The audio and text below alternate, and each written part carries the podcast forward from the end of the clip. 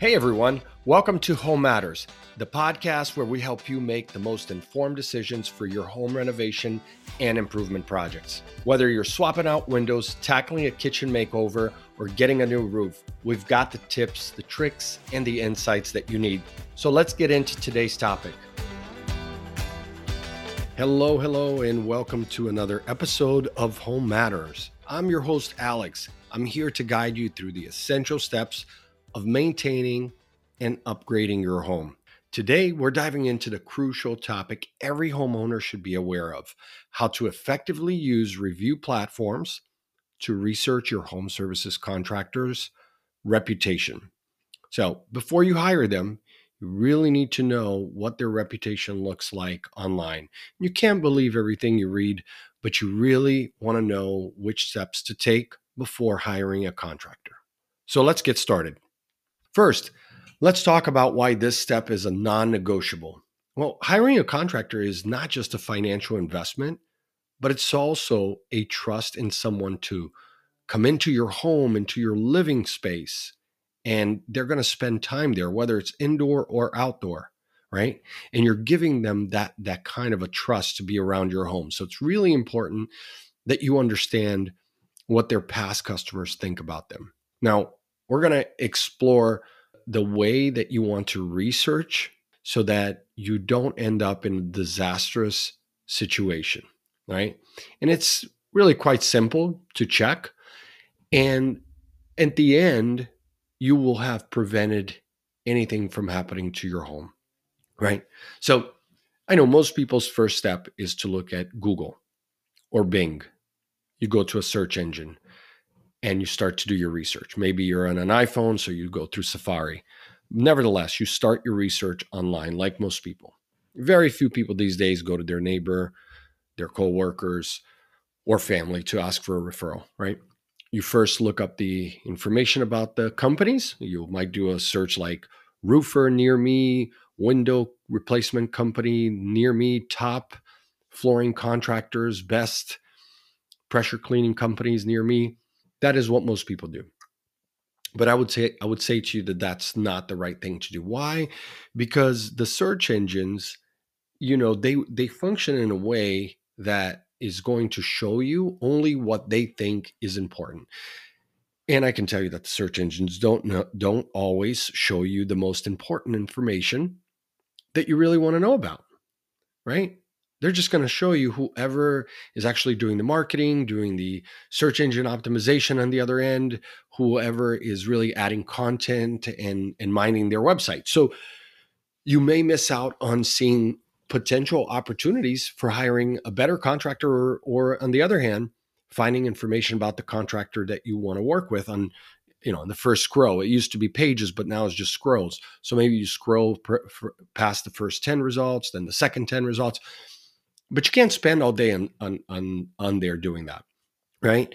And you're also probably not going to just hire someone off of one of those coupon magazines right? Like the clipper or a valpak or you know people who are sending you direct mail. So those are traditional marketing uh, tactics like direct mail. And then you have of course still tv and radio and billboards. So let's just say that you don't start there and you don't go with google Let's say you go first to platforms. Okay. So let's talk about some of these platforms. I want to walk walk you through the major review platforms like Yelp, Angie's, which is used to be Angie's List, and it got together with Home Advisor. Houzz is another one, H O U Z Z. Um, and then, of course, you have the the the, the broader platforms like Google, uh, Facebook, uh, Yelp, and a few others. Right. So go there first. And what you want to do is re- look at the reviews. You can sort them by the number of stars that they've gotten. Uh, also, understand the context behind the ratings. Take your time.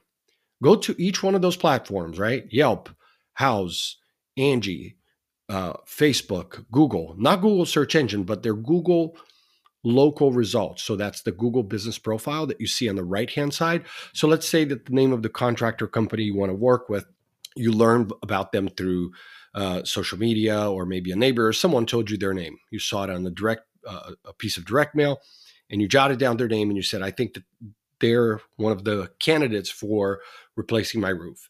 So what you're going to do is let's say the name of the roof company was ABC Roofing. You would go to Facebook uh, or Google and put an ABC uh, roofing company followed by the, the city. So let's say the city was Jacksonville. So you put that in there. You're going to see that one graph that comes up on the right hand side of the Google search results or the Bing search results. That graph is going to give you their name, their address, their phone number, the reviews, and content. So that is just one type of review. So maybe they don't have enough reviews. Maybe they only have, you know, one or two.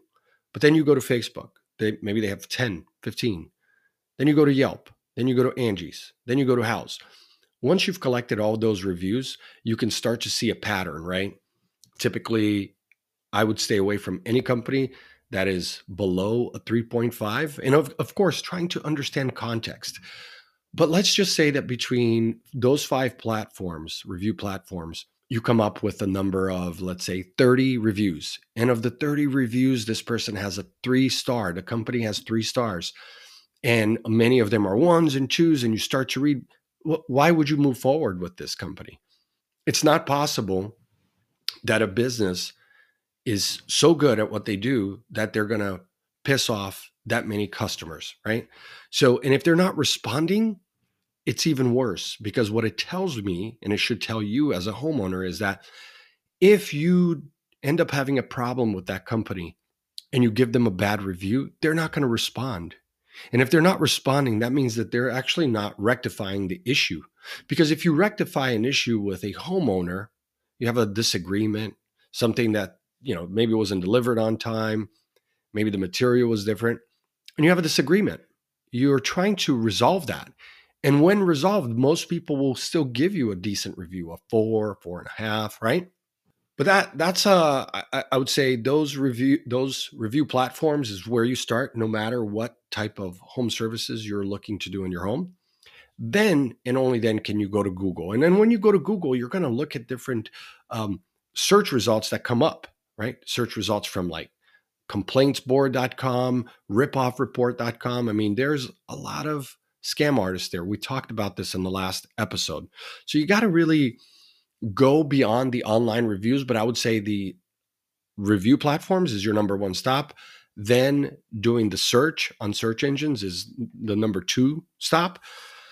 But the number three is not really just online. It's it's to go get deeper, checking for their license, their past legal issues, and even how to reach out to past clients, right? So I want to touch on that right now because it's really important, right? Word of mouth matters, but it's harder for you to find out about contractors that way these days. Very different than it used to be in the local community. People would talk, but that's not how it works. So many contractors have been able to stay clean out of social media, out of Google search results, out of these review platforms. So maybe you scratch your head, you say, wow, I learned about this company and uh, I can't find anything on them. Okay. So if that that happens to you, then there's a few older type of platforms that you can look for. Better Business Bureau still matters. You may find reviews on Better Business Bureau that wouldn't have came up in your search results a local chamber of commerce, your local chamber of commerce, there may be people who can tell you about this company. How long have they been around? Obviously, the company's website, I would never do business with a company in this day and age that doesn't have a website that tells me where their offices are located, who's on their team, how they work, about them, uh, what kind of materials they use. And I want to know that there's a phone number and there's a place that I can go, right? And from there, then I'm going to go to the city, the county, and the state Really important that you look on the city, the county, and the state court documents. You can find out if they've put liens on other homeowners' homes, right? You can find out if people have sued them. And more importantly, at the state level, you want to check for their license. Do are they licensed? And of course if you decide that you're going to do business with them you want to check on the insurance and make sure that the insurance is up to date. The liability insurance the workers comp insurance you want to make sure that the workers that they have is clear that hey are you hiring subcontractors or are these employees? You want to know who's in your home. And any contractor that isn't uh, kosher with that kind of a question then i would say just go the other way right? I've worked in this field for, you know, two decades and with the companies that I've worked with and having had my own construction business in the past, no, no, no, no question is too personal. We're about to go into your home. It's so important that we we have that level of transparency for you, the homeowner. So when you ask for the the contractor to, you know, give you that kind of information, if they take too long or don't give it to you, just don't do business with them because that's a red flag, right? Super big red flag. Then I'd go a step further and always ask for referrals. The, the, the referrals and references is just saying, hey, look, give me the names of five people that you've worked with in the region here, let's say within five ten miles. I would like to call them and I would like to ask them how their experience was with you. So now you've gone beyond the the the state website you've gone beyond the review platforms you've gone beyond search. You're at the level where now let's say you've got 3 4 contractors and you're going to decide based on a number of phone calls or emails that you send to their previous customers right? You got to put this plan into action. It's a step by step you know checklist that I'm giving you here so that you can vet the contractors from the first review you read to the final decision making process. And th- this is really you know, going to save you a lot of headache on your next home project. And even if it's something small, like you you have a clogged toilet, is someone still coming into your house and they can really mess things up. So do yourself the favor and don't be in a hurry to choose that contractor. And then I do have one bonus tactic that I have used and I recommend any homeowner homeowner uses when hiring a contractor. Ask them who their suppliers are. So, meaning the brands of the products that they use, and ask where those suppliers are. You want to go visit the supplier. So, let's say it's a you're buying marble flooring.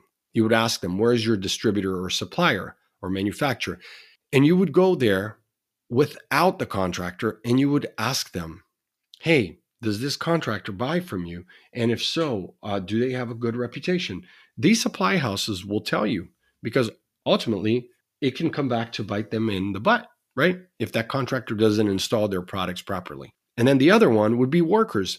If you ask them the question, who's going to be working in my house? And you say, I'd like to meet that person first, and you have an sort of like an interview, I think it's going to give you a, a very good indication of whether they have a good relationship with their employees or are they just hiring some guy off the corner, right? So again, talk to the suppliers and talk to the workers. So, to wrap up, remember that knowledge is power when it comes to hiring a home services contractor. And a little research goes a long way in ensuring the quality of the work and the peace of mind that you want. So, look, thanks for tuning in to the Home Matters podcast, where we make sure that every aspect of your home truly matters. Stay tuned for the next episode and don't forget to visit our website for more resources and tips. Thanks for tuning in to the Home Matters podcast. Remember, a great home starts with making smart choices. And if you enjoyed today's episode, please hit that subscribe button so you never miss out on a new episode. For more resources or to get in touch with a trusted local contractor, check out localcontractor.co. Until next time, take care and happy renovating.